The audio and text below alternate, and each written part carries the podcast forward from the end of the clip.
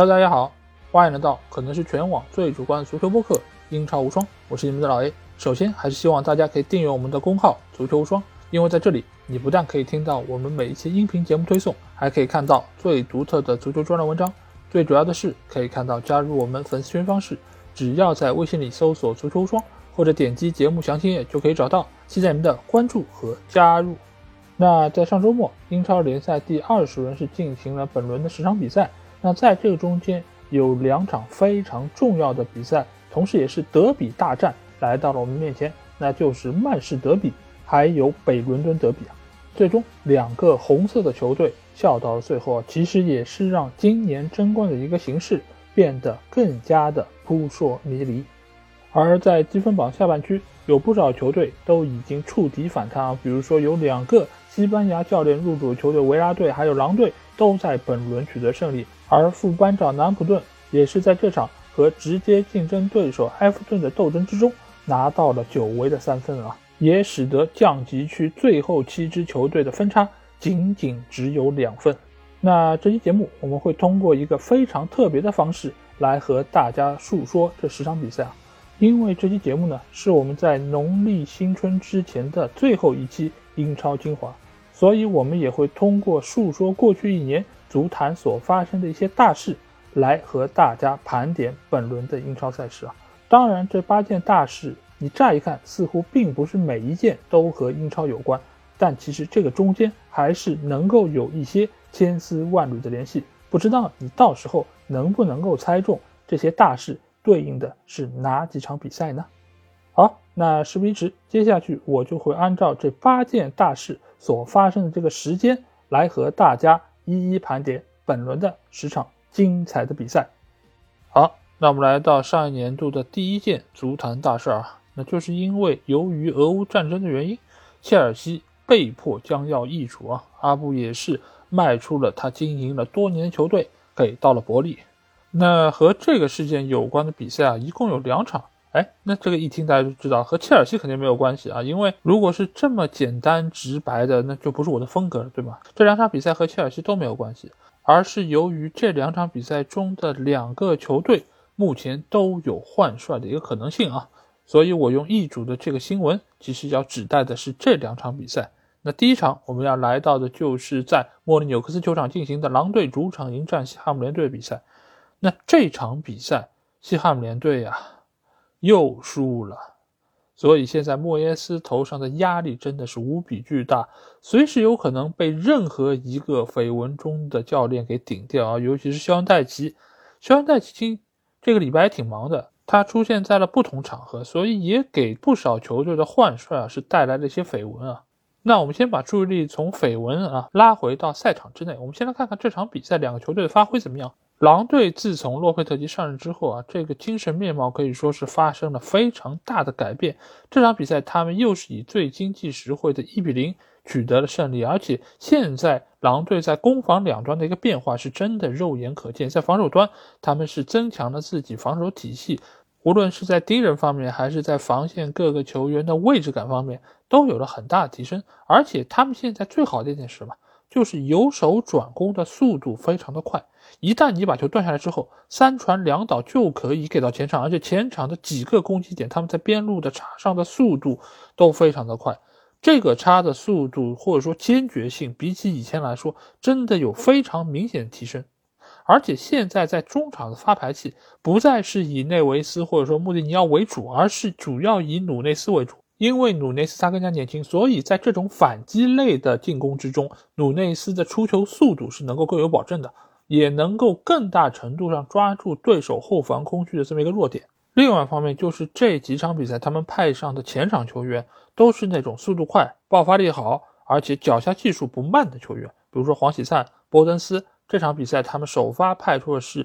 东窗的新援库尼亚。这几个球员他们向前的这个意识都是非常好。而且这段时间里面，波登斯的把握机会能力也比之前有了很大提升，所以现在他已经成了狼队锋线上面一个主要的转化点。而且他也在过去的十二场比赛中有十场比赛是取得了进球，而且在洛佩特吉来到球队之后的这四场比赛中，他是打进了三个进球，可以说状态是非常火热。当然，同时也和洛佩特吉对于他的改造有很大的关系。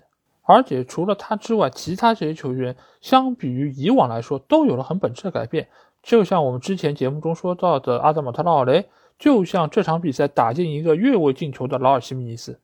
西米尼斯这样一个前锋，他的状态下滑已经很久了，而且在过往的很长一段时间里面都没有显示出有任何反弹的迹象。但是这场比赛他的那个进球可以看得出来非常精巧，尽管最后是因为越位没有算，但是你可以看出来他打门这个自信，包括他采用的脚法，又恍惚之间回到了当年他巅峰状态时的那个感觉。所以现在洛佩特吉对于球队这个变化真的是肉眼可见明显。而反观西汉姆联队这一边，这场比赛他们不可谓不努力，而且他们也是尽了自己的所能，想要说取得一个进球，但是这个结果还是比较令人失望。我现在觉得西汉姆联队情况和哪个球队有点像？其实和利物浦队有点像，像在哪里呢？一个就是这个赛季买入的新援，并没有打出大家对他的期待；另一方面呢，是原先在队内的这些球员。慢慢的开始老化，甚至有些球员的老化速度超过了大家的想象，所以使得整个球队的战斗力相比于以往来说有了很大程度的下降。再加上某些位置的伤病情况加剧了这一切的发生，所以西汉姆联队也好，利物浦队也好，在这个赛季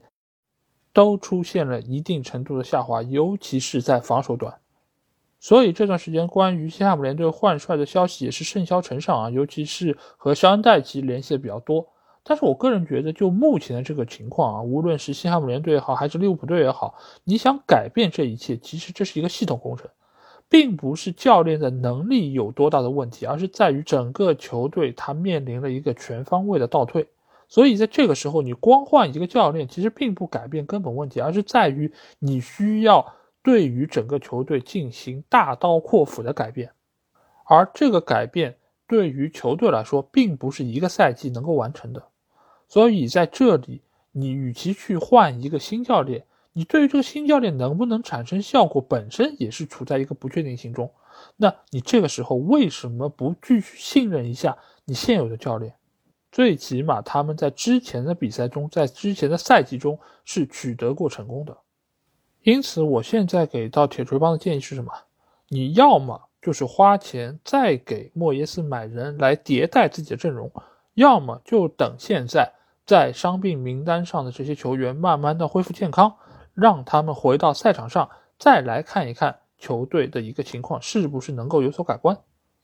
因为毕竟这个球队再怎么差，再怎么令人失望，他的整个班底还是在的。你真说他要降级，我觉得也不至于到这样一个程度。而且今年整个一个大环境之下，好的教练其实并不那么多，而且有不少已经被英超的其他球队给拿走了。所以你现在炒掉莫耶斯，你如果没有办法找到一个比他水准更高的教练来到球队，那还不如不炒。你就算是和比如莱斯特的罗杰斯来互换，那他的水平也不见得比莫耶斯高很多。而那些真正的名帅呢，又不见得看得上西汉姆联队，所以就现在的情况来说，我觉得铁锤帮可以暂时不用换教练，反倒是铁锤帮真的把莫耶斯解雇了，那莫耶斯倒是真的不愁下家。接下去，但凡有一支球队把教练炒掉，都可以去请他来重新出山。所以，无论从哪方面情况来看，目前解雇莫耶斯都不是一个特别正确的决定。好，那下场比赛我们来到的是 G Tag 社区球场，在这里，布伦特福德将主场迎战是伯恩茅斯。伯恩茅斯最近一段时间的战绩，大家知道真的是非常非常的糟糕啊！他们之前已经是取得了三连败，这场比赛他们又在客场输给了布伦特福德，是收获了四连败啊！而且这四场比赛中，他们是一球未进，净吞九弹啊！而且在最近的九场比赛中，他们是输了八场。所以球队到底是哪里出了问题？尤其是在和奥尼尔续约之后，球队的一个精神面貌反而是出现了很大程度下滑。难道是球员和教练之间出现了不可调和的矛盾吗？但是从场面上来说，球员好像对于他的技战术还是比较尽心尽力的去完成的。那我觉得主要问题还是出在我们之前谈到过的两个老毛病。一个就是在进攻端，他们现在是打不开局面，球队没有一个真正意义上的一个好手。之前可能球队还有索兰克这样一个把握机会能力还不错的球员，而且他的脚法也相当出色。但是目前他也是出现了伤病，所以锋线上只能依靠高中锋摩尔。摩尔他是一个很好的强点球员，但是这种传统的英式球员，他在赛场上的一个转化效率是比较一般的，他一般只能依靠他的头球，因为他的脚下、他的移动都不是他的强项。所以目前除了摩尔之外，另外一个主要得分点就是比林的远射。但是我们也说过。远射这种形式，它的转化效率一直是非常一般的，所以现在的伯恩茅斯也是成了整个联盟中进球转化效率最低的球队。那另外一方面就是他们在防守端的问题啊，我们之前说过，他们在盯人方面，他们在位置感方面，其实都是现在联盟中最差的。所以一旦遇到那种定位球好的球队，他们就真的如临大敌啊，而且经常也是会出现守不住情况。不过这场比赛有一个好消息。就是他们的主力门将内托是伤愈复出，回到了先发阵容之中，这个也是给到他们在防线方面有了一定程度的保障。但是这场比赛他们却是遭到了迎头痛击啊，那就是对手的伊万托尼在突入禁区的时候被本方的防守队员森西放倒。但这个球我们来仔细看一看，因为这个点球真的是可以让我笑一个礼拜啊！因为从远距离看，你会觉得这是一个对方在情急之下的拉人。哎，因为伊万托尼的冲击力很强，而且他在这个球的过程中，其实已经某种程度上是取得了一个领先。但是你如果把镜头拉近一点，或者说你再换一个角度看一看，你就会发现这中间有一个很明显的猫腻是什么？就是对手确实是伸了手，但是他没有拉住伊万托尼。那为什么这个拉人的动作又显得那么逼真呢？哎，你看一下啊，因为对手的手啊。是被伊万托尼的胳膊给紧紧的夹住，所以对手真的没有想要拉你，但是他真的也是甩不开伊万托尼啊。尤其这个球，裁判又是从身后来看的，所以看上去特别的自然，因为一个手和伊万托尼在一起，而且两个人之间好像真的是有力和力之间的一个交流。但是大家也要知道，力是相互的嘛，就是你看上去好像是后卫在拉托尼，但其实呢。托尼也在拉着对方的手啊，所以这个球最终托尼一个比较夸张的倒地，博得了裁判的同情，也是给到了布伦特福德一个点球的机会。当然，在主罚点球方面，伊万托尼还是经验非常丰富的，一蹴而就把球打进啊。我们再来看一看伊万托尼进球之后那个诡异的笑容啊，真的是有一点点诡计得逞的感觉啊。本身布伦特福德在实力上面就是要比伯恩茅斯更加出色的，再加上吃了这么一个暗亏，那这场比赛真的就直接被交代了。下半场，达席尔瓦的一个传中球给到了马蒂亚斯·延森，延森的抽射彻底是确立了胜局。那随着这场胜利，布伦特福德最近七场比赛是取得了不败，而且最近三场比赛是取得了全胜。原本大家觉得伊万托尼的那个官司可能会影响到他出场。但是由于现在这一事件还没有最终尘埃落定啊，所以他仍然可以代表球队出战。而在这几场比赛中，他的发挥可以说是非常的出色，连场进球。在最近他出场的四场比赛中，是打进了五个进球啊，可以说状态爆棚啊。当然，或许也是他知道自己可能在不远的将来就会没有办法代替小蜜蜂出战，所以他也想把自己全部的能量都在这个时间发挥出来。但是这也是苦了伯恩茅斯，还有加里奥尼尔，因为奥尼尔或许也在不远的将来，不知道什么时候就没有办法再执教伯恩茅斯了。那接下就来到去年的第二个大事件啊，那就是姆巴佩拒绝皇马续约大巴黎。那这个事件要涉及到的是哪一场比赛呢？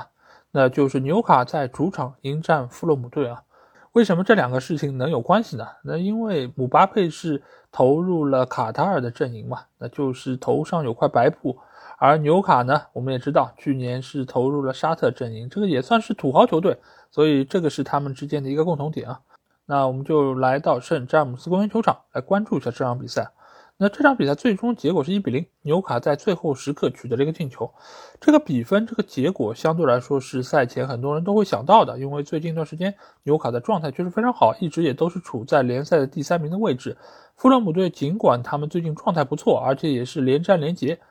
但是此番客场作战啊，相信看好他们的人并不多。但这场比赛，其实我们从场面上就能看出，富勒姆队其实从一开始就是打定要在这里拿到分数啊。而且他们的打法也是吸取了之前几场比赛某些球队的成功经验。那就是什么呢？就是限制纽卡斯尔拿球的空间。因为我们之前也说到过，纽卡这批球员他们具有很强的冲击力，他需要有一定的空间让他冲起来。但是呢，富勒姆队三条线的位置。保持的非常的出色，而且他们几个防守队员的一个能力相对来说也是比较合拍的。比如说中场的帕利尼亚，我们已经介绍过多次，这是一个不可多得的一个球员啊，他在攻防两端都有相当出色的能力，而且他的覆盖面很广，他能够出现在场上的任何位置，而且他的下脚相对来说属于比较干净的一种，所以防守效率也比较高。所以这场比赛，纽卡尽管是创造出了非常多的机会，但是其实一直都在错失，一直也都没有把握得住。包括上半场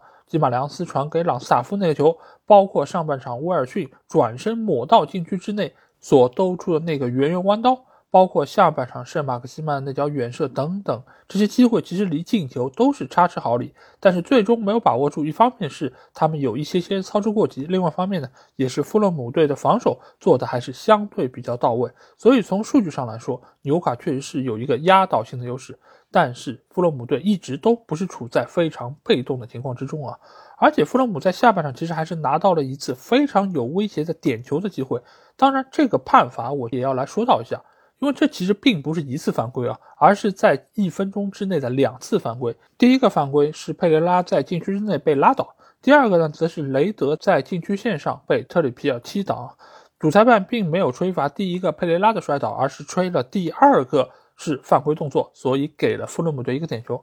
这两个判罚在赛后其实也是引起了非常多讨论，有不少人认为第一个应该就判点球，而有不少人觉得第二个球其实并不是一个犯规。那在这里，我逐一来和大家分析这两个犯规。第一个球，佩雷拉到了禁区之内，他确实是被丹布恩拉了一下，但是大家仔细看这个动作是不是很明显？动作确实有点明显，但是力度并不大。丹布恩只是轻轻的摸了一下就松手了。但在这个时候，你看一下佩雷拉的动作，他确实是被拉了。但是在这个时候呢，他的整个身体其实有一个往前的动作，就是他想摆脱对方的拉人，他想继续往里走。但是在这个时候，他脑子突然就一动，他意识到这是一个可以拿点球的机会啊！所以在他的上身摆动了一下之后，他马上决定我应该要倒地，所以就一下子垮了下来。所以他的整个倒地的动作是不流畅的。我相信裁判也是基于这一点才没有最终吹罚点球，而第二个犯规，我觉得就更加的莫名其妙了，因为这个球其实是里德自己的支撑脚踩在了特里皮尔的脚上，那在这个情况下，你踩在别人脚上失去了平衡，那又怎么可能去判一个点球呢？当然，或许有人说啊，这个球你特里皮尔是从后面有一个踢对方的动作。但是你可以看一下，这个球其实是他先失去平衡的，特里皮尔的脚才到，而且特里皮尔这个时候他能做什么呢？我的脚已经被你踩住了，我想动也没法动了。他只是在这样一个情况下想要去踢球而已，所以这个球你没有吹里德犯规，我觉得已经很给面子了。而裁判在这个时候他做了一件和稀泥的事儿。就是他想要把刚才那个没吹的点球结合上这一次犯规一起补一补，我补给你一个点球，这样的话就大家扯平了。但是这个情况就像我以前说过的，这是用一个错误来弥补另外一个可能存在的错误，所以这本质上是一个错上加错的行为。而且你真要说第一个球它不是点球，第二个球是点球，那你们怎么不看一看？佩雷拉到禁区之内，他的手是触了球的，而且他倒地之后也是手触了球的，所以你但凡是吹一个手球，后面这些事儿就都没了。所以 VAR 在干嘛呢？这个是用来找平衡才存在的一个机制吗？当然，最后肯定要来说一说米神的那个点球啊，这个球很多人都觉得，哎，不是罚进了吗？怎么就取消了呢？这其实是点球一个非常重要的规定啊，那就是你在主罚点球的过程中，直到球碰到另外一个球员或者物体之前，你这个主罚者是不能触碰球超过一次的。也就是说，你这个点球打出去一下就没了，你不能再碰球，你不能再重复碰球，包括你不能左脚给到右脚再打或者等等怎样。而米神这个球，大家仔细看一下，它是出现了脚下打滑。所以主发出的点球，右脚打到了左脚之后才弹进的网底，所以这是一个非常典型的连击。如果这样的点球能够被判有效，那大家设想一下，以后我打点球可以怎么样？我直接可以把球带一步，我再射门啊，我再离球门近一点嘛，那不是更容易进了吗？所以如果这么想，应该就很容易能够理解设置这样一条规则的一个初衷啊。但另外一方面也可以说明什么？就是米神的点球啊，真的是挺烂的。这个赛季他一共打了六个点球，罚失了一半，也就是说，深深让富勒姆队少了三个进球。所以啊，下一阶段富勒姆队是不是要考虑一下换一个点球手？毕竟球队里面有不少脚法好的球员，其实都可以担此重任啊。当然，这个点球没罚进的这个损失，不仅仅在于他们没有办法能够取得领先。而是在于整个场上的一个气势被扭转了。之前纽卡有很多机会没有把握住，其实他们一直都是处在一个比较低落的位置，他们整个情绪并不是很高涨。但是这个点球没有罚进，尤其是在经历了这样一个可能存在误判的点球之后，球队的精气神又上来了。再加上他们调兵遣将之后，前场球员的体能也得到了补充，所以在这个时候他们才打进了最后时刻那个进球。当然，这个进球也有一点偶然成分，就是这个球它传进来之后，它并没有在第一时间完成传中，而是先砸在了富勒姆队后卫的背上，之后弹了下来。卡伦威尔逊反应非常快，直接把球端到了球门之前，伊萨克头球破门。这个球其实是在第一时刻打乱了富勒姆队防守的一个节奏。因为我们知道很多事情，包括门将扑救，包括后防球员做出防守动作，它都是有一个节奏感在这里。但这个时候，你触碰到了对方防守队员，再出现了反弹啊等等，这种其实就是在打破对手防守的一个节奏。在这个时候会出现短时间的硬直时间，所以也给到了防守的球员一定的难度。当然，这个进球这个结果是符合纽卡这场比赛所占据的一个优势的，所以结果并不出人意料。但是在最后时刻还能够说咬紧牙关取得进球，我觉得这个也是纽卡这赛季取得进步非常好的一个明证。那在获得了这场比赛胜利之后啊，纽卡又再次来到了积分榜第三位置，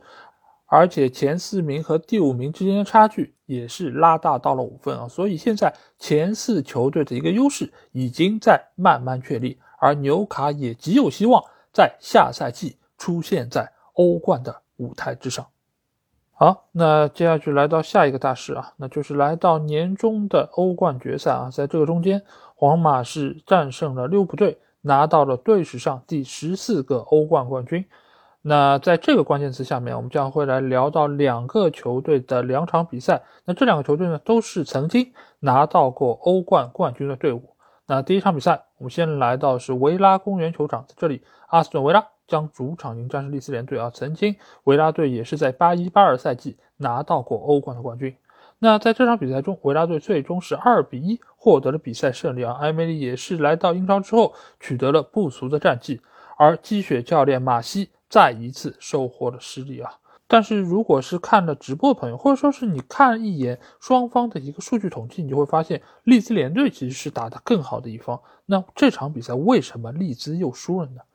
我个人觉得，利兹联队现在这个情况其实就和埃弗顿队是一样的，就是主教练的水平相对比较有限，没有办法能够把球员的实力能够发挥到最好。当然，我个人觉得埃弗顿的球员实力要比利兹联更好一点，但是利兹联队走到今天这一步，我觉得马西也要承担相当大责任。而且你会发现，现在利兹联队主要的一个问题还是在于他们的中前场是缺少一个核心的输出点。因为你如果是往上捋几个赛季之前，贝尔萨的任内，他可能有班福德作为他们的中锋球员来摧城拔寨。上个赛季有拉菲尼亚来作为边路的一个爆点，而且拉菲尼亚他内切之后的射门，包括他的传球也是相当有特点的。但是在这个赛季，拉菲尼亚也走了，菲利普斯也走了，班福德又是持续出现伤病的问题，所以现在利兹联队真的没有一个球员说我是一个稳定的输出点。即便是在赛季初有相当不错表现，罗德里戈最近一段时间他的发挥也并不是特别理想，因为罗德里戈无论是从他的身材上，还是从他的技术能力上，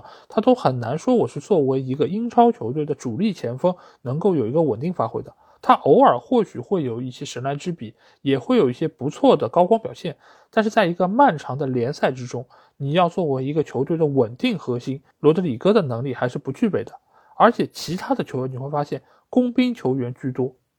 很多的球员很能跑，很多球员速度也很快，爆发力也很强，但是他给予球队的核心一击其实是比较有限的。原本球队觉得阿伦森到球队之后是有这样的一个能力，他的带球突破能力也是不错的。但是马西现在这套打法就是要让所有人都跑起来，让所有人都用自己的速度、用自己的体能去压对手。但是这个其实对于球员稳定发挥自己的技术特点其实不利的。这个现象其实也曾经出现在波特的布莱顿队，以及最近一段时间的埃弗顿队都是这样的。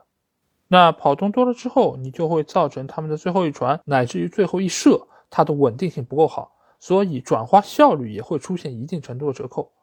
通过比赛结果体现，那就是在赛后的 xG 会非常高，但是最后的进球数又不是那么的理想。当然，这一点也和维拉队这场比赛的防守端的表现有很大的关系。因为一方面，现在维拉队对于防守端的一个布置比以前要更加系统，而且这场比赛。后防线上几个球员的配合也比之前的默契度更高了，再加上现在埃梅里在西班牙的一个老乡，也就是莫雷诺，也是已经来到了球队。这场比赛也是替补出场啊，发挥也是相当不错。所以现在维拉队整个球队的一个攻防的平衡性以及完整度都要比之前有了更大程度提高。而且这场比赛更为可贵的是，他们在开场第三分钟就取得了进球。梁拜利接卡马拉的传球之后，晃过了对方后卫。将球打入了远角，这个反击从一开始阿什利杨摘出来之后，给到卡马拉，卡马拉高速突进，周围几个球员的高速包抄，都是让这一次的反击是非常的有层次感，也是趁利兹联队立足未稳，就打了对手一个措手不及。所以我一直说，一个球队如果你的整体性是更好的，你的攻防平衡是更加协调的，那你的转化效率就会比之前有很大程度提高。而不会说我创造了大量机会，但是最后没有把握住，因为这个打法是更加合理的，所以也使得球员他的一个稳定性更加的出色，也能够有效的提高这个成功率。但是马西的利兹联队显然就是和维拉队走了完全不同的两条路。我一直说马西是一个积雪教练，在这场失利之后，他仍然在那边打积雪，他居然说这是他遇到的最好的比赛之一。而且他说，他从场上看到了相当相当多积极正面的东西。这种话你说一次两次可以，但是你每场比赛都这么说，赢了输了都这么说，你让球员听了之后有什么感受？你让球迷听了之后有什么感受？这就像有一个人，你每天看到他都在说，那哎，你今天真漂亮，你今天真美。无论对方是精心打扮过之后，还是我邋里邋遢出来之后，你都用这一套说辞，对方还能信吗？久而久之，这不就成了狼来了吗？所以我相信现在的利兹联队球迷，与其听你马西在那边打鸡血，还不如说你能够有一点点真抓实干，干点实事儿，把球队的攻防能力能够提升起来，让球队的进攻转化效率能够有所提升。毕竟现在球队已经五轮不胜了，两平三负，这个成绩是什么一个鬼样子？你心里没点数吗？俱乐部从夏窗到冬窗花了那么多钱给你改善阵容，你有没有拿出让人信服的表现呢？如果没有的话，你还有什么资格在这里大放厥词？而反观维拉队啊，我之前也说过，他们现在的攻防平衡性已经比之前有了很大程度提升，而且本身他们队内这些球员的个人能力也是可见一斑啊。因为无论是原先已经在队内拿到首发机会的里昂拜利，还是最近一段时间表现不错的波恩迪亚，其实都比赛季初的时候有了更大程度提升。所以这个球队我觉得是在向上走的一个过程之中，那说明埃梅里其实对于球队改造也是非常有针对性的。或许现在说他们要回到以前八十年代能够拿到欧冠冠军这样一个程度，还有相当长的距离啊。但是最起码整个球队现在精神面貌已经是有非常大的一个提高。那光是这一点，我相信就是维拉队球迷已经期盼了非常久的一个局面。好，那第二支曾经拿到过欧冠冠军的球队啊，那自然就是我们所熟悉的诺丁汉森林啊。那他们在自己的城市球场二比零战胜了莱斯特城。我们可以发现啊，这个赛季诺丁汉森林在自己的主场还是表现相当不错的。这个真的和罗宾汉有点像啊，需要是在自己的地盘上才能够发挥出自己最大的能量。这场比赛，他们又是依靠队内非常有特色的快马球员约翰逊的梅开二度，拿到了非常宝贵的三分啊，同时也是把莱斯特进一步推向了降级的深渊。那这场比赛我们会发现啊，诺丁汉森林其实主要打法和前几场获胜比赛是一样的，就是依靠全场的高速逼抢，依靠锋线上几个球员的一个强跑动、快速的爆发力来逼抢对手的后防线，从而迫使对方出现失误。尤其这段时间啊，莱斯特后防线又是出现了赛季一样的问题。就是整个后防线在防守的层次感以及位置感方面，又是出现了比较严重的问题。这个当然也和他们现在后防线的一个阵容不太稳定有一定的关系啊。当然，法斯现在的整个打法以及他的个人套路，也已经是被更多的英超球队所熟悉，所以他的防守的能力是在下降的过程中。再加上沃德现在也已经是神奇不在啊，基本上是很少再能看到。他奉献出那些神扑，也由此造成了莱斯特最近一段时间的失球数有了明显的增加。再加上他们现在锋线上的一个进攻效率仍然没有得到提升，麦迪逊还是处在伤病过程中，帕森达卡也是处在伤病过程中，所以只能依靠瓦尔迪。而瓦尔迪现在的状态下滑真的是太严重了。这场比赛原本有一个非常好的门前良机，但是他也把球推偏了。这个放在以往来说，真的是不能想象。所以现在交给罗杰斯这个摊子真的是非常非常难，而且这场比赛我们也从看台上看到了久违的肖恩戴奇。那肖恩戴奇为什么会出现在看台上？为什么看的又是这两个球队的比赛？现在来说还是一个谜。但是肖恩戴奇现在已经和非常多的球队都联系在一起，包括埃弗顿队，包括西汉姆联队，或许也包括这场比赛的两个球队——诺丁汉森林和莱斯特。那不知道现在罗杰斯身上压力是不是更加重了一些呢？而反观诺丁汉森林这一边，这场比赛约翰逊的表现确实非常出色，尤其是第一个反越位的那个进球，那个球真的是压在越位线上一点点。但是这个球其实我觉得沃德也是有一定责任，为什么？因为沃德的出击其实并没有那么的果断，因为他也没有想到约翰逊的速度会那么快，爆发力会这么强，所以当他出击的时候，其实已经晚了。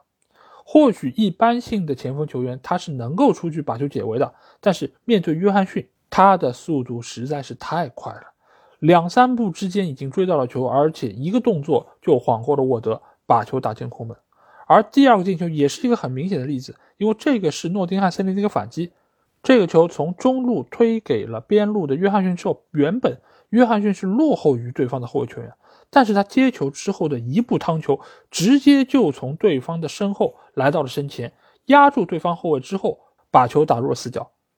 这两个球都能够看出，约翰逊是现在诺丁汉森林锋线上非常有威胁的一环，因为他的速度、爆发力，包括他充沛的体能。因为在诺丁汉森林没有球的过程中，其实约翰逊是前场非常好的一个逼抢手，他能够迫使对方出现失误。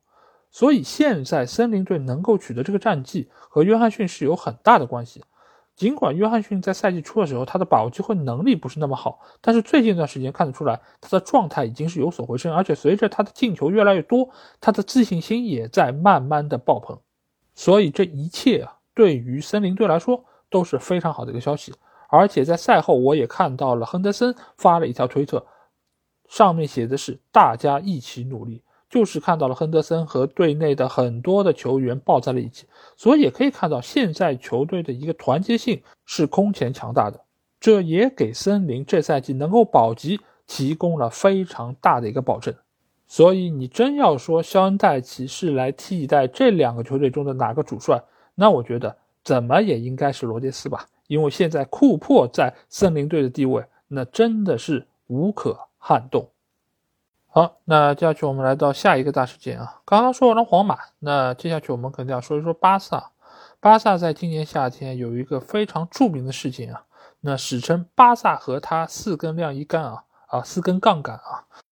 那我们也知道，这四根杠杆其实也让阿基米德非常辛苦啊，一次一次出来，一次一次发挥它的作用。而且就在这周啊，巴萨刚刚跟皇马是打了西班牙超级杯啊，这个也是国家德比嘛。那所以这次和巴萨有关的这场比赛，我们也是挑了一场德比，那就是北伦敦德比，热刺在主场迎战阿森纳的比赛啊。当然，说到巴萨，其实阿森纳队也是和他们渊源颇深啊。因为在早年卖队长的历程中，有不少的队长其实都是卖给了巴萨，所以我觉得挑这场比赛也是非常的合适。那最终这场比赛，热刺是在主场零比二输给了阿森纳队。那这场比赛，热刺队为什么会输呢？他们可是在主场作战啊！即便现在从实力上、从人员架构上，他们和枪手是有一点点差距，但是以往在北伦敦德比中，热刺其实都是占据主动的一方。那这场输的也有一点点太脆了吧？那我觉得这个就要从这场比赛孔蒂的一个排兵布阵来说，因为孔蒂的球队我们会发现有很多场比赛，他其实都是会在上半场的时候先处在一个守势。这个其实就有点像日本队那个桑保一，或者说其他在世界杯里面些球队一样，就什么？就我先苟，我先积聚能量，我田忌赛马，我先用这样一个方式耗你的体能。如果我可以在上半场守住一个平局，那我在下半场的时候，我再结合我的主场优势，我重拳出击，打你一个措手不及，拿下比赛胜利。孔蒂这个老狐狸，他打的是这样一个算盘。因为在之前，我们记得他在打埃弗顿的那场比赛，也是有过这样的一个打法，最后就取得了比赛胜利啊，所以结果还是相当不错。所以他也是想要复制照搬这一套成功的模式。但是这场比赛有一个点是出乎了他的预料，是什么？那就是他们的门将洛里啊。这场比赛，阿森纳队打进第一个进球是洛里在这赛季第四次的失误，造成了对方的进球。所以很多人会觉得这期节目我肯定会来说一说洛里，但是其实我要在这里给洛里辩解几句啊，就是洛里其实这场比赛是一个很倒霉的存在，大家知道吗？大家看到的或许都是拉姆斯在尔高阶低挡非常神勇，但是洛里这两个失球，其实我个人觉得责任不完全在他身上。我们来看一下这两个进球，第一个是萨卡在边路的传中，洛里把他挡进了自家大门。大家肯定会觉得这个球你还有什么好洗的？洛里自己手心不对啊，把球挡到了自己网内。是的，这个球他确实是手心出现问题。但是大家仔细看一看，这个球是怎么产生的？这个球萨卡是想要传中的，而且传中的这个起脚的位置其实已经非常靠近底线了，所以他可以采取的角度很有限。所以洛里已经做好了准备，说我要把这个球击出或者是拿下，他的手型已经准备在那儿。但这个时候发生了一件事儿，就是萨卡的传中被塞塞尼翁的脚底蹭了一下，发生了轻微的偏转。大家试想想，这么近的距离，这么大的力量，稍微有所偏转，你原先放在那儿的手，其实已经不是后来他这个球来的位置了。而在这个时候，你还想要把球打出，那留给你的反应的时间就非常的有限。在这个时候，在忙乱之下。洛里的手型出现了问题，把球挡进了自家大门。这个球你说他倒不倒霉？绝对是倒霉的。这个球你换其他门将来，或许未必会弹进自家大门，但是这个球往哪个方向弹，其实真的不好说。这个完全是靠你下意识的那个反应来做出的。所以可能这个球会弹进网里，这个球可能会直接击出，也可能砸在你的脸上，都有可能。所以这个球，落里其实可以做的事儿并不那么多，他已经早就做好准备要来击球了，一切都是一个意外事件。那第二个厄德高的远射呢？这个球大家看一下，厄德高的球是从哪出来的？是擦着 C 罗梅罗的脚打进了球门。大家如果是在真正的球场上踢过球的，你就知道这种球，你即便能够看得到他起脚的时机和位置，但是如果是蹭着其他人的身体过来的，其实对于你的反应、做出下一步动作都会有一定的影响。更不要说这个球，其实罗梅罗是有挡到洛里的视线，所以给到他的扑救就造成了很大的难度。他看到球过来的时候再做反应，一切都晚了。当然，或许你换一个年轻的门将，身高再高一点，下踢再快一点，这球是有可能扑出去的。但你要真说这个球的失球责任都在洛里身上，我觉得这也有一点点强人所难了。我只能说他对于这两个失球负有一定的责任。但是最主要的问题还是出在那两个字，倒霉。问题是这倒霉一发生吧，热刺就落后了。落后之后呢，孔蒂不得不急急忙忙地打出了自己在下半场才安排好的牌。有人可能会说，你怎么知道孔蒂是欲扬先抑啊？他可能水平就是这么差呢。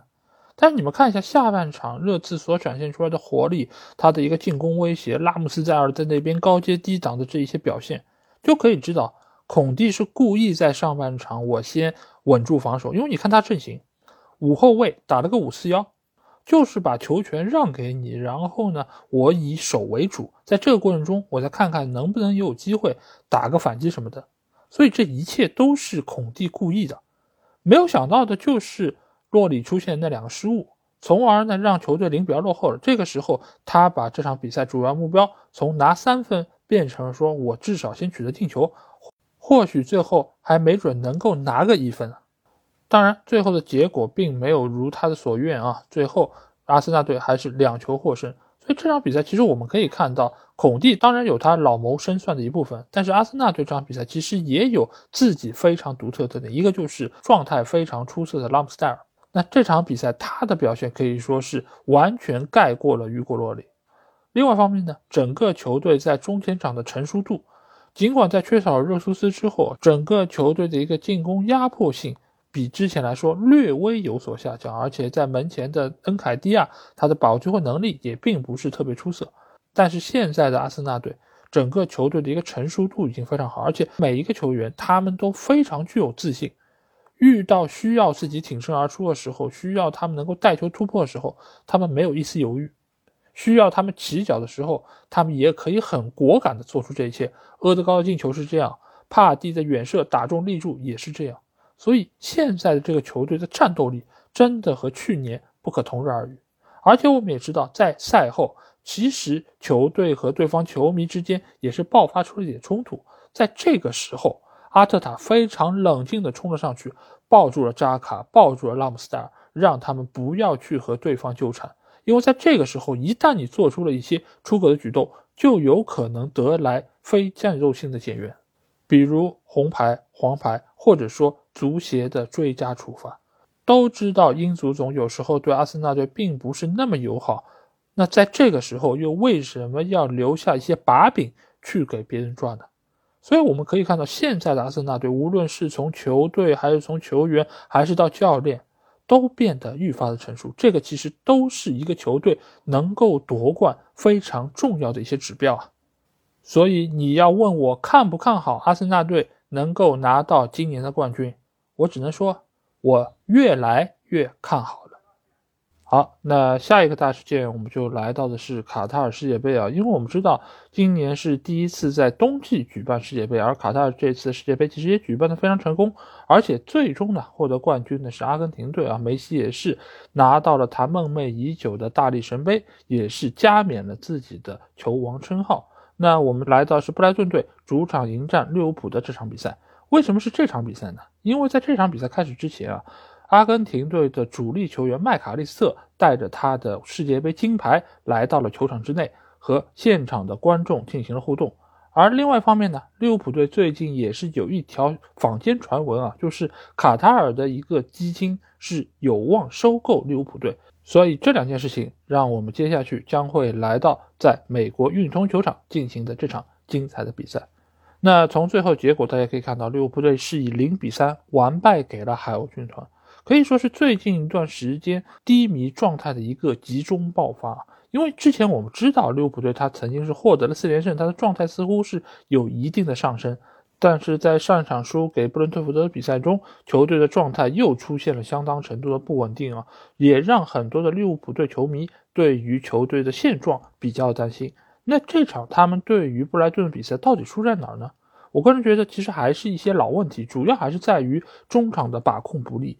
因为利物浦队一旦面对这种中场比较厚实，而且抢劫能力非常强的球队，他是会展现出非常大的不适应。因为现在利物浦队的中场线已经老化的非常严重，他的逼抢能力、他出球能力其实都和巅峰状态有了很大程度不同。这场比赛我们可以来看一下布莱顿队取得的那几个进球，以及他们在上下半场创造出来的有威胁的进攻机会。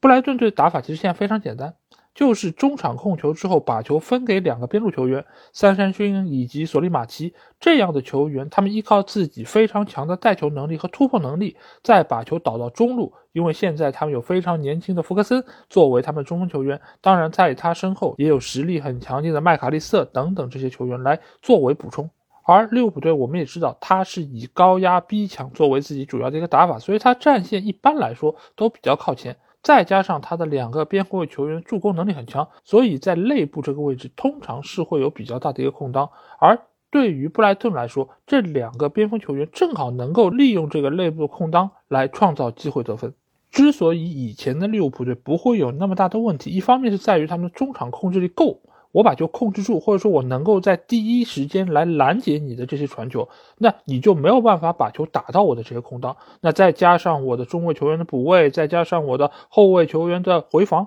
那这个可能就把这个威胁给化解了。但是现在利物浦队，你可以发现在这场比赛中好几次，真的是好几次，凯塞多一脚直传，直接找到三球王，三球王依靠自己的突破能力和速度，直接就冲爆了阿诺德。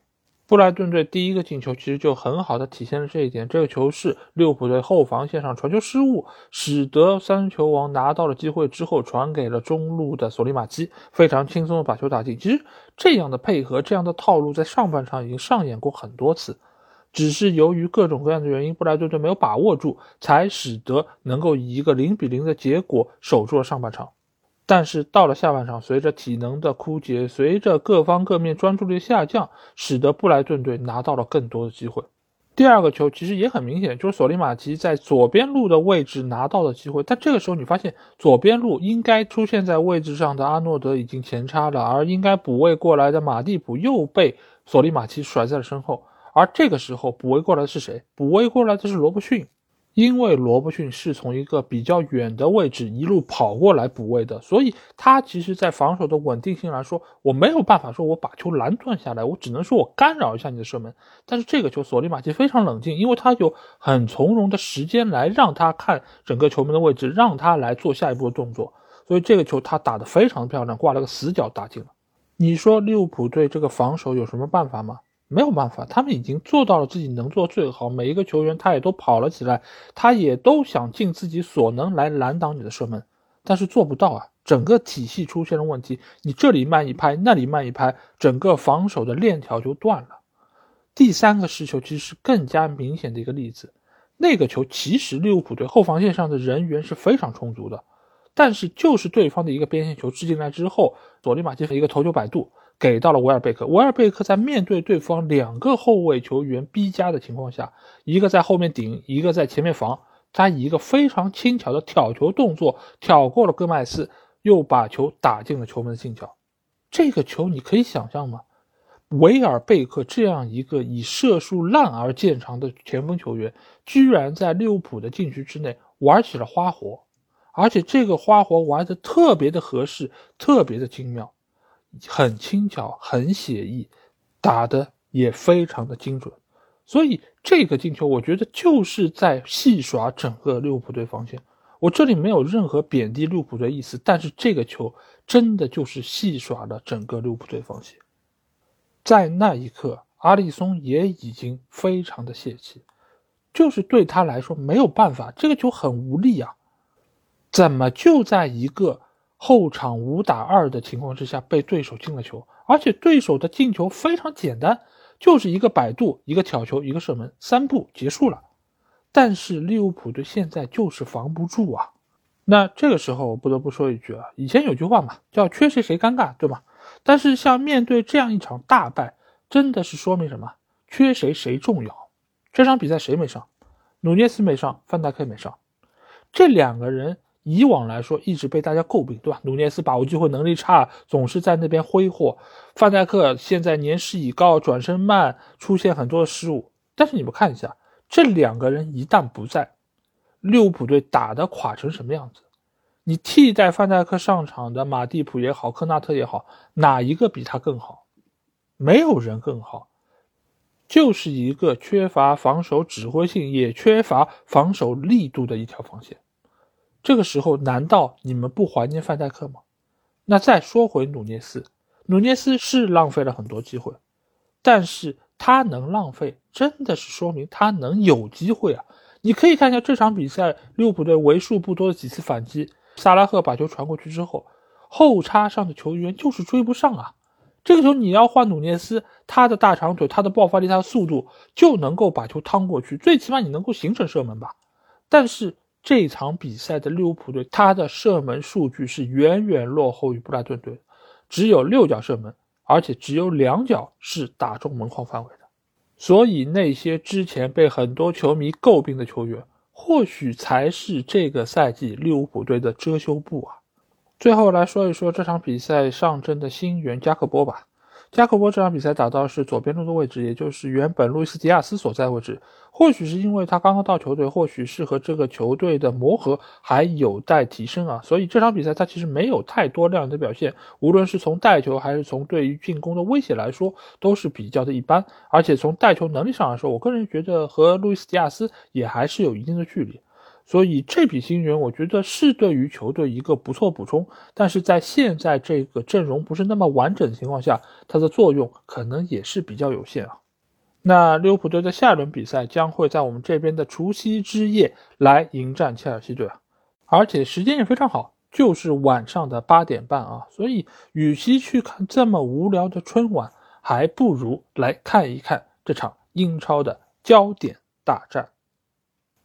我们来到下一个大事件，这件事儿其实在世界杯开始之前就已经开始发酵，但是呢，到了世界杯之后才真正的尘埃落定，那就是哥哥克里斯蒂亚诺·罗纳尔多离开曼联，去到利雅得胜利淘金啊。那这件事儿其实对于很多的球迷来说，可以说是非常的震动，而且这个话题性也是整整延续了2022年一整年啊。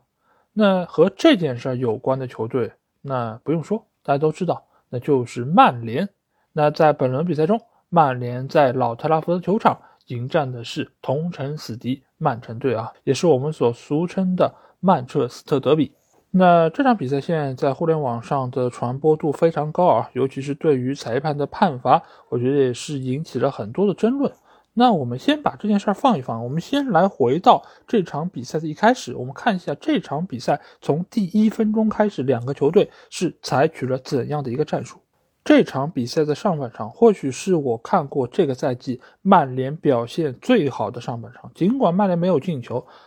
尽管曼联也不是控球更多这一方，但是上半场所展现出来的一切都是滕哈赫计划内的，是什么样呢？就是整个球队压缩了曼城队进攻的范围，而且他采取了人盯人的战术，让曼城队在上半场出球非常的困难，而且你也第一次看到曼城队会有这么多的失误，这个在以往来说是很少见的。因为曼城一直都是一个以控球见长、把主动权拿在自己手里的球队，而且他的传球成功率也一直非常的高。正是因为这个特点，才能够让他在中前场创造出那么多机会。但是这场比赛，滕哈赫的一个目的就是要按照自己的防守体系来限制曼城队的发挥。我们可以看到，在上半场的很长一段时间里面，曼城队的出球是很困难的。这种事儿以前只有在曼联队身上才有，对不对？我们在赛季初的时候打布伦特福德那场比赛，很明显就能看出曼联就根本出不了球，被小蜜蜂压在自己的半场。但是仅仅半年之后，现在曼联居然可以把曼城压在自己的半场，出球困难，这个真的是非常非常的令人刮目相看啊！而且这场比赛还有一个怎样特点，就是居然在赛后的数据统计中，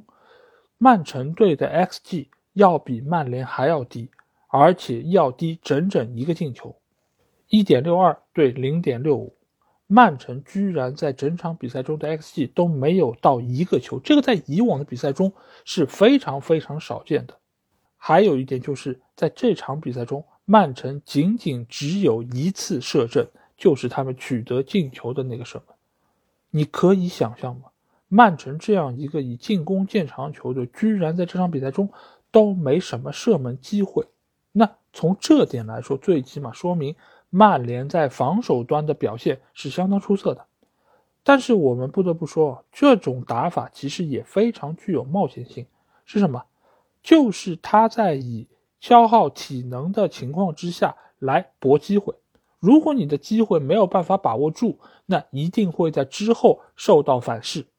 这个事儿其实，在下半场也得到了验证，因为在上半场拉什福浪费了两次非常好的破门良机之后，下半场曼联队的体能出现了问题，防守的精准度、防守的一个坚决程度都有一定程度下滑。这和他们的战斗意愿没有关系，就是体能出现了下降，没有办法再做到那么好。所以曼城队在下半场攻势渐渐就起来了，而且也在用格里利什换下福登之后取得了进球。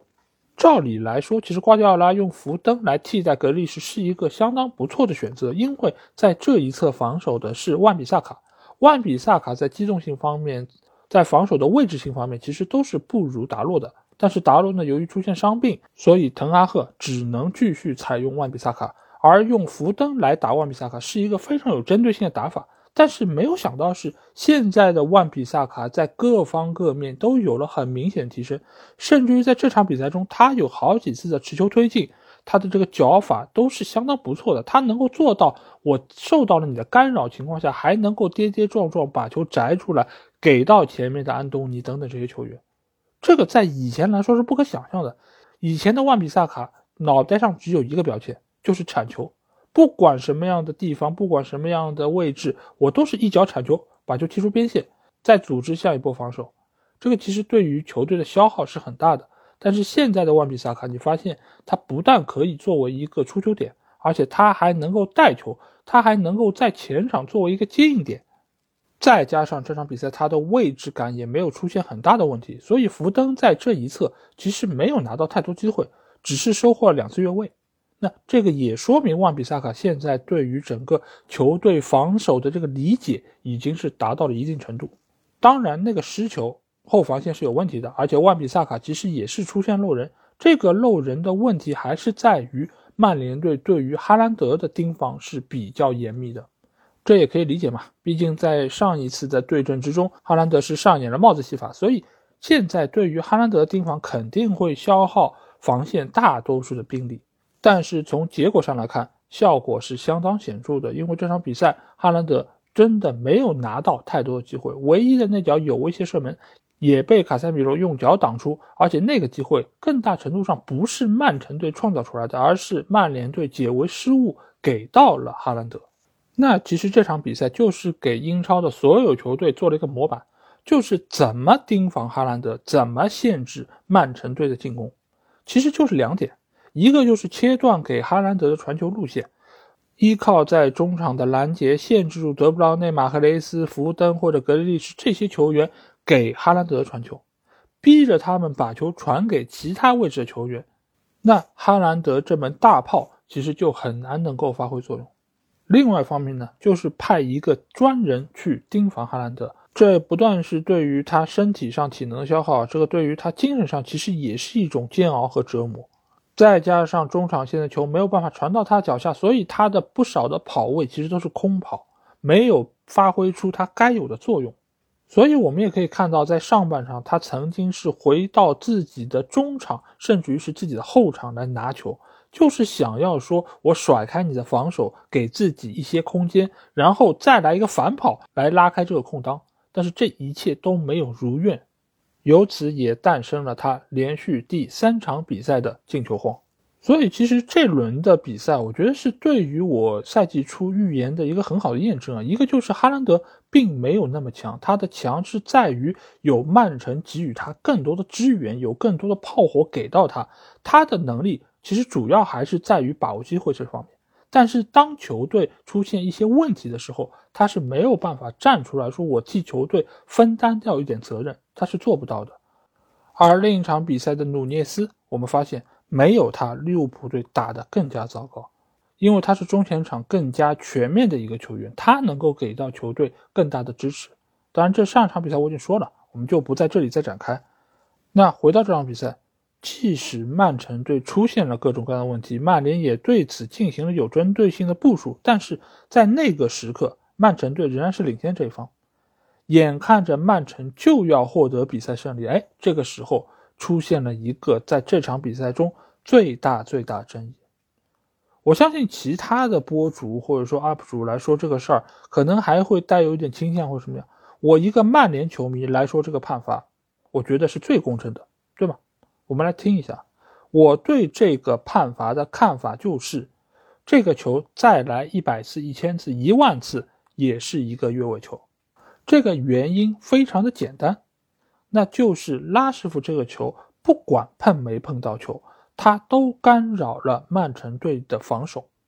我知道有很多人看到了推特上或者说是社交平台上关于有没有碰球、是不是越位的那个文章，包括那个图。那这个事儿我待会儿再来说。就说这个拉师傅的球，他一直都是跟着球在跑，而且他做的这个动作随时就可以射门。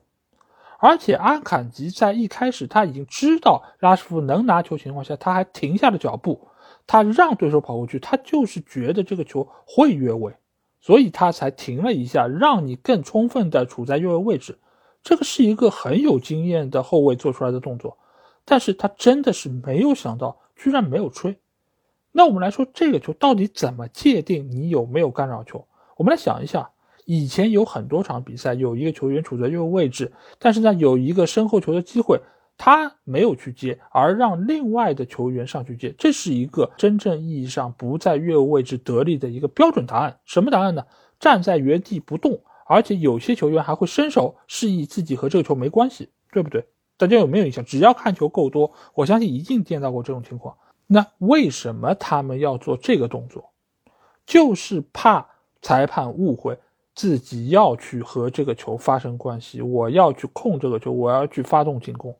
所以他们采取了如此极端的一个手段，告诉裁判自己和这个球没有关系，我也不想和他有任何关系。但是拉什福这个球呢，他至始至终都在跟着球跑，他都在干扰和影响着曼城队的防守，无论是后卫球员还是门将安德森，都被干扰了，甚至于在必费起脚那一刻，拉什福都有可能射门。那你让埃德森怎么去扑救？你让埃德森怎么来理解这个球？至于大家在网上看到那张图，大家可以去看一下。那个例子和这个球最大的区别在于传球方向并不一致啊。这个球传球的位置和拉师傅跑的位置是完全一样的，而那个球完全是两个不同的方向。你即便是跑了，你也可以说我和这个球没关系，因为我和球并不是一个方向啊。那我为什么能是越位呢？但这个球，我真的是觉得还有什么好讨论的？这不就是个百分百的越位吗？还有人在洗，我也不知道洗些什么。你们对于规则到底理不理解？什么叫越位？越位的初衷是什么？他要防止的是怎样的一个局面？他要防止的不就是这样的一个局面吗？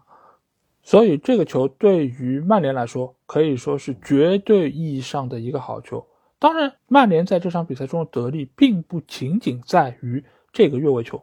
而是裁判在很多的吹罚上都明显偏向于曼联。有一个很具代表性的例子，就是在下半场毕费有一次去铲断凯塞洛的那个球，那个球他其实是有一个脚离地，而且是亮鞋底的动作。这个球你要放在其他的普通比赛中，绝大多数情况其实只有两种判罚。就是红牌或者黄牌，大概率是会给黄牌，红牌也是存在一定可能性的。但是在这场比赛中，裁判居然没给牌，这个我在当时看比赛的时候我也懵了，我说这什么情况？裁判是没有带牌吗？这个球你给不给红牌？那我们可以讨论商量。但是你这个球不给着黄牌吗？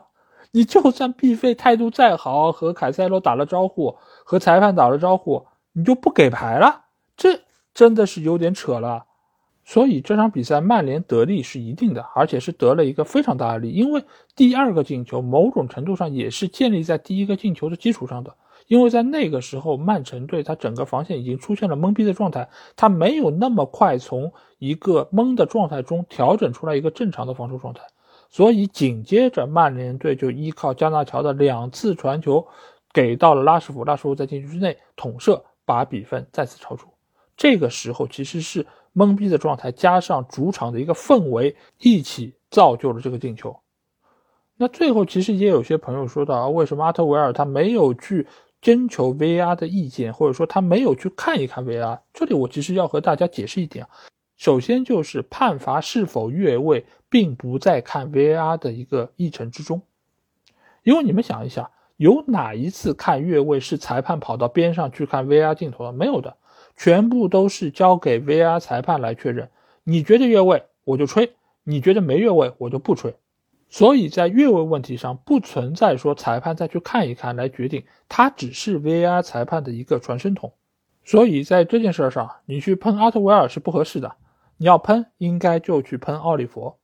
那最后再来简单讲一讲福登和哈兰德那两个在禁区里面倒地吧。尽管这场比赛裁判有比较明显的主场哨，但是那两个犯规，我个人觉得还是没有太大的问题。福登那个球确实他在身后是受到了曼联球员的一个逼抢，但是那个动作并不是特别明显，而且他倒地这个节奏也和他受到冲撞的这个过程不是很合拍，他是在之后才有一个重心不稳而倒在了地上。所以我觉得这个判罚没有吹是很正常的，而哈兰德的那脚射门最终是碰到了卡塞米罗脚之后，他倒在地上。但是我们可以看一下这个球，卡塞米罗他是触到了球，而哈兰德的那个摆腿，他其实打到了卡塞米罗的腿。这球如果卡塞米罗没有碰到，那或许还有判点球可能性。但是这个球卡塞米罗是碰到的，所以哈兰德无论你踢到的是不是卡塞米罗的腿，都不会被判点球。所以我觉得这两个判罚还是相对比较准确的。那最终这场比赛，曼联是主场二比一获胜。那作为一个曼联球迷，我肯定对于结果我是开心的，但是我对于过程，我对于以这样一个方式拿到这场比赛胜利，我个人还是觉得不那么的尽兴吧。因为我觉得，如果是真的赢，靠自己的实力赢，那应该是比这样更加光彩一点，而不是需要靠裁判或者怎样。但是我也不否认滕哈赫这半年对于球队的改造和提升啊，因为这种打法、这样的一个斗志、这样的一个效率，放在以往的比赛中可以说是根本想也不敢想。而且上半场这半场比赛，我觉得就是这半个赛季曼联队的一个缩影，就是有了一个精气神，就是有了一个坚定的固定的打法，而且所有球员都全力去把它执行好。这个其实就已经是一个球队走向复兴之路的一个前提，但是当然，现在球队还有各种各样的问题，球员的能力上还没有达到最佳，而且有一些球员他的一个水平仍然是难以匹配曼联这个要求。但饭要一口一口吃嘛，没有人说可以一口就直接吃到第十个包子，你最起码还得从第二、第三个开始吃起来。那曼城队这场比赛，我觉得没有拿到分数是比较可惜的。相对比较合理的结果是双方战平。但是既然结果已经发生，我觉得曼城队还是应该把精力放在下一场比赛之中。毕竟他们的对手也是一个传统的大六球队热刺啊。但是面对现在英超的球队，对于曼城打法越来越熟悉，而且瓜迪奥拉这个赛季对于球队的技战术的丰富程度，其实没有太多的建树，而且我们发现他对于换人似乎也是非常的意兴阑珊啊，所以这些问题或许才是瓜迪奥拉未来一段时间需要着重考量的点。毕竟现在已经落后阿森纳队八分，如果再不及时做出改变，那这个赛季的联赛冠军。真的要和他们说再见了。好，那下一个大事件我们就来到了二零二二年底啊。那在这个时候，我们所熟悉的球王贝利是离开了我们。其实很早之前，他的身体状况就已经不太适合出来和大家相见了。包括这次世界杯，其实他也没有露面，就是因为当时的病情其实已经非常的危重。所以其实所有人都知道他的离世只是时间的问题。但是当这一刻来到的时候，大家还是感到非常的悲痛。那这个时候，我又想到了另外一个最近离开人世间的著名的球员啊，那就是前切尔西队的功勋球员以及主帅维亚利啊。维亚利，我们知道他曾经在蓝桥是效力过多年，因为当时的切尔西由于还没有被阿布收购，他在整个英格兰还是处在一个中游偏上的位置。他和生前的豪门球队曼联啊、纽卡相比，还是有一定的差距。所以在这个时候呢，他就想了一个招。就是引入了一些意大利球员，因为我们知道意大利球员相对来说是比较顾家，是不太愿意离开本土的，所以当时切尔西也是凭借一些关系找到了几个已经过了巅峰期的意大利国脚，这个其中包括斯基拉奇，包括佐拉，包括维亚利。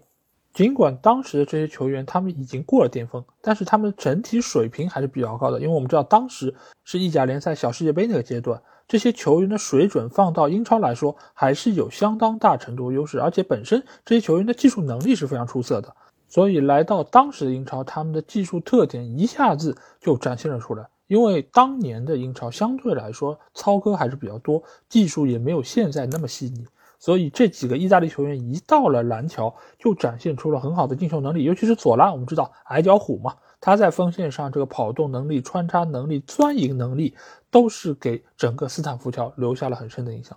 那在本轮切尔西对水晶宫这场比赛开始之前，其实也是举行了一个。悼念维阿利的纪念活动啊，而且也有不少我们所熟知的切尔西民宿也是来到了球场，比如说托特里，比如说哈塞尔巴因克，比如说勒索克斯，这些球员都是当年和维阿利一起战斗过的队友。那这一幕其实也是非常的感人啊，而且那个大型的 tifo 上也是有一句话啊，我印象非常深，这句话就是当球打进老特拉福德球场网底的那个时候。那这句话其实出自于当时切尔西球迷写给维阿利的一首歌啊，这个里面其实说到就是当球打进网底的时候，哎，这个就是维阿利；当这个进球照亮整个天空的时候，哎，这个就是维阿利。所以也可以看到当时这些球迷对于维阿利这个球员的喜爱和肯定。好，那我们说完维阿利之后，我们来到这场比赛中。这场比赛其实切尔西整体的一个观感啊，就是比之前的几轮比赛都要打得更加的主动一些。而且我们会发现这场比赛由于是先发了加拉格尔，所以加拉格尔其实在中前场的进攻端是起到了非常重要作用。而且加拉格尔由于上个赛季是租借给水晶宫所使用的，所以其实他对于水晶宫这个球队的特点也是非常了解。他对于水晶宫后防线上存在哪些问题，应该也要比切尔西其他球员更加了解。而且在这场比赛中，我们会发现两个边路其实他们的突破也是非常积极的，包括一端的查罗巴，另外一边的豪尔，其实都有效提振了切尔西队的进攻手段。而且在中间的哈弗茨这场比赛，我们会发现他也非常的努力，他的身影出现在了前场的各个位置。而且尽管他个人并不是特别享受打中锋这样一个位置。但是这场我们也可以看到，他还是非常积极主动的充当起了这样一个角色，和对方高大的中卫球员来争抢头球。那关于防守端，其实这场比赛切尔西也是做出了多个人员变化，包括是派出了他们东窗刚刚引入的后卫球员巴蒂亚希尔，他搭档的是第二个西奥瓦，而把下窗引入的库里巴利放到了替补席上啊，所以也是展现出了波特想要改造自己后防线搭配的这么一个决心。当然，由于刚刚换阵，所以后防线上不可避免的也是受到了对方非常强大的攻势啊。不过好在这场比赛，凯帕的表现非常的出色，他是高接低挡，扑出了对手多个必进球的机会。当然，除了凯巴之外，对方的门将瓜伊塔这场比赛其实也展现出了很好的状态啊。因为我们知道瓜伊塔其实是一个比较神经刀的门将，他有时候表现非常出色，有时候呢又会出现一些低级失误。但是在这场对蓝军的比赛中，瓜伊塔的发挥可以说是非常非常的亮眼啊。如果不是他的存在，可能上半场切尔西就将取得两到三球的领先。不过，最终切尔西还是在下半场迎来了他们的进球。这个球其实是来自于一个边路的传中，在对方的后场是有多达十名切尔西队的球员在中间，所以最后哈弗茨高高跃起，把球砸入了对方的网底。从这场比赛我们可以看出一点啊，就是切尔西的状态正在回升之中。尽管球队的伤病名单仍然很长，但是比这个伤病名单更长的是什么呢？就是切尔西队的前锋名单啊！现在切尔西队的锋线球员多到一个数也数不清。如果算上刚刚加盟的穆德里克，那在队内的攻击手就已经多达九人，还有三个球员是外租在其他队。二三年的夏天，恩昆库也将到队报道啊！所以现在切尔西队的锋线可以说是人才济济。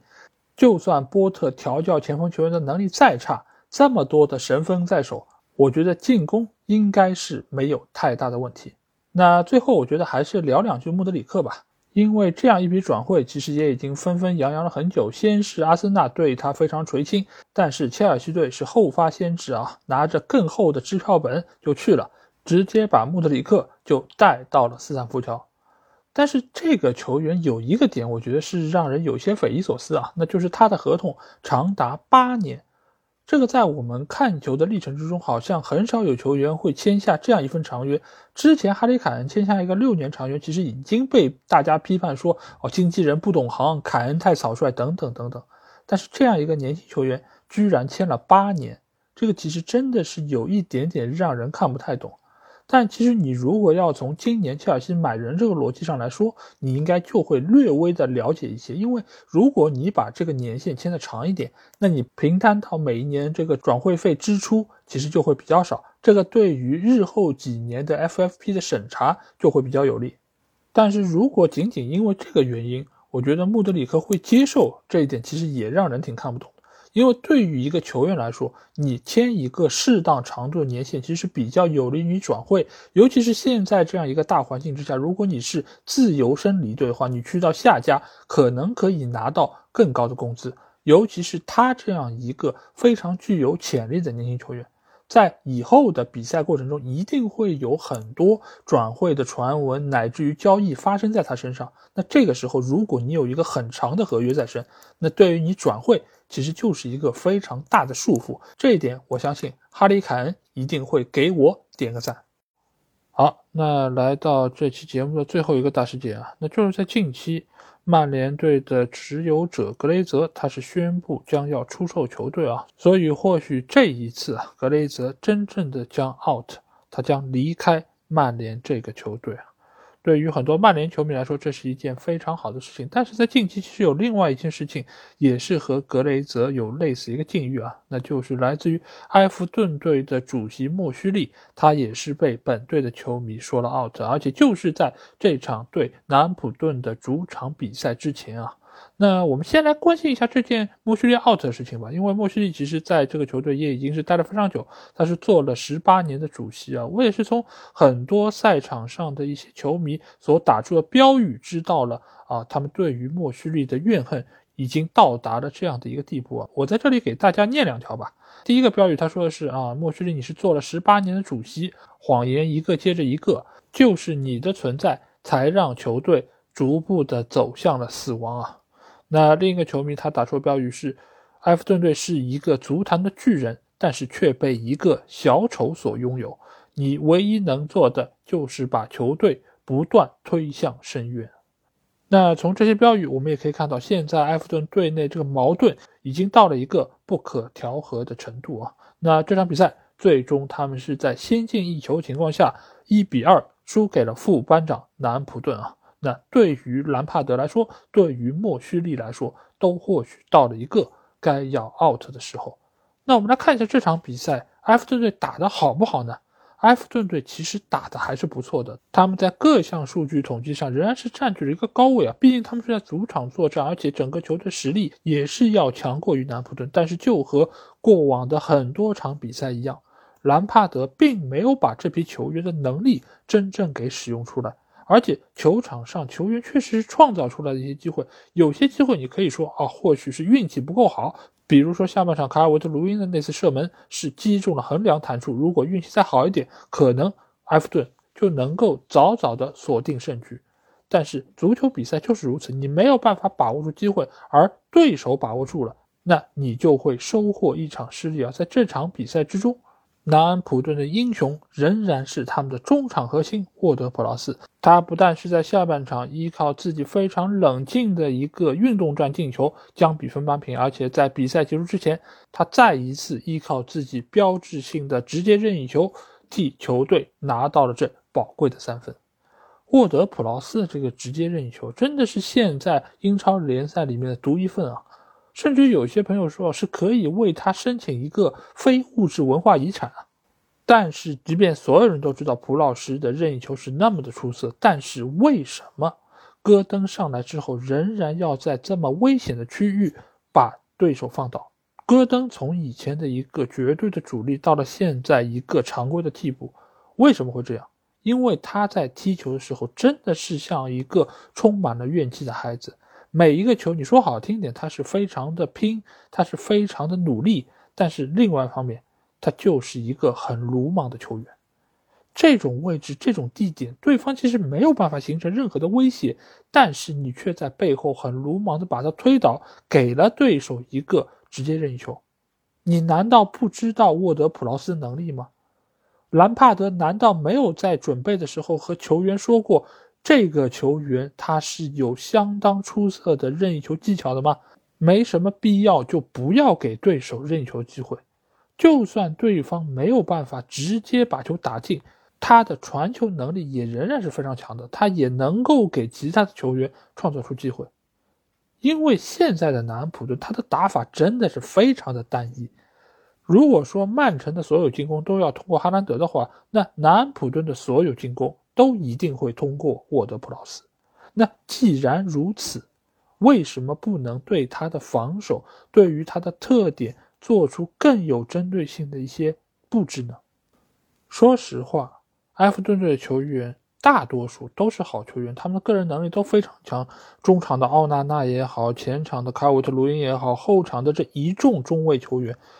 放到任何英超的非豪门球队里面，都是一把好手，甚至于有些去到豪门球队也能够拿到不少的出场机会。但是为什么放到埃弗顿这个团队里面，这些球员一个个都只能发挥出所谓平庸的水平，甚至于是低于他们一区的水平呢？那这一点，我觉得兰帕德一定是要负上更多责任的。你如果从管理层的能力上来说，哦，我最起码我是花了钱的吧。你就算买的人不是那么值，或者说我瞎买，但最起码我是表示了对你主教练的一个认可。而且如果这些球员是经过了主教练点头同意的，但没有用好，就是你主教练的责任。这个时候你再去怪莫须利，你再去怪肯赖特，那这个真的有意义吗？或许最大的意义就是换一个老板，让下一任老板来的时候不要再请那么不合适的主教练。可能最大的贡献就是这个了。当然，我们也知道埃弗顿能够走到这一步，冰冻三尺非一日之寒。他们就是在过往这么多年的路上，每一步都比之前走得更差一点，才一路滑到现在这个位置。兰帕德，我们之前说过，他不是一个特别出色的主教练，他就是一个平庸的教练，所以。面对这样一个已经病入膏肓的俱乐部，你让兰帕德来能拯救什么呢？或许之前安切洛蒂是能够扭转乾坤，但是他已经去了皇马，而且他的到来某种程度上也是留下了一个烂摊子给到了埃弗顿队，而埃弗顿队这个窟窿还真的不知道要往里面填多少钱才能够有一个实质性的改变。那或许这场输给南安普顿比赛。会是今年埃弗顿队的一个转折点吧。毕竟在过去七轮，兰帕德已经是取得了两平五负的战绩，眼瞅着一批在赛季初表现不佳的球队都换帅了，而且换来的都是实力非常不错的、有战术理念的主教练，比如说埃梅里，比如说洛佩特吉，球队也由此发生了非常大的改变。那这个时候，埃弗顿是不是也应该想一想自己的未来？是不是也应该想想，之前花了那么多钱买了一些不错的球员，为什么还会带到现在这个程度？到底应该由谁来背这个锅？反观南安普顿这边，这场比赛尽管他们是获得了比赛胜利，但其实并不是他们踢得好，而是埃弗顿踢得太差了。所以对于圣徒来说，这也没有什么可以沾沾自喜的，因为现在他们的现任主帅琼斯。也并没有展现出高人一筹的执教能力，所以或许南安普顿的这一场胜利也不过就是他们步入黑暗之前的最后一丝黎明而已。只能说，这两个球队如果再不做出什么动作，或许三个降级的名额里面有两个已经可以分配给他们了。好，那这期节目基本上就是这样。如果你听了我节目，有什么话想对我说？欢迎在我们的评论区留言。如果想要和我直接交流，也可以来加我们的群，只要在微信里面搜索“足球无双”就可以找到。期待你们的关注和加入。那这期节目也是我们在农历新年之前的最后一期英超无双，也祝大家在新的一年里面能够身体健康，万事如意。继续支持和收听我们的英超无双、足球无双以及我们旗下的其他节目，也感谢大家。过去一年的支持和关心，那这期节目就到这儿，我们明年的英超无双节目再见吧，大家拜拜。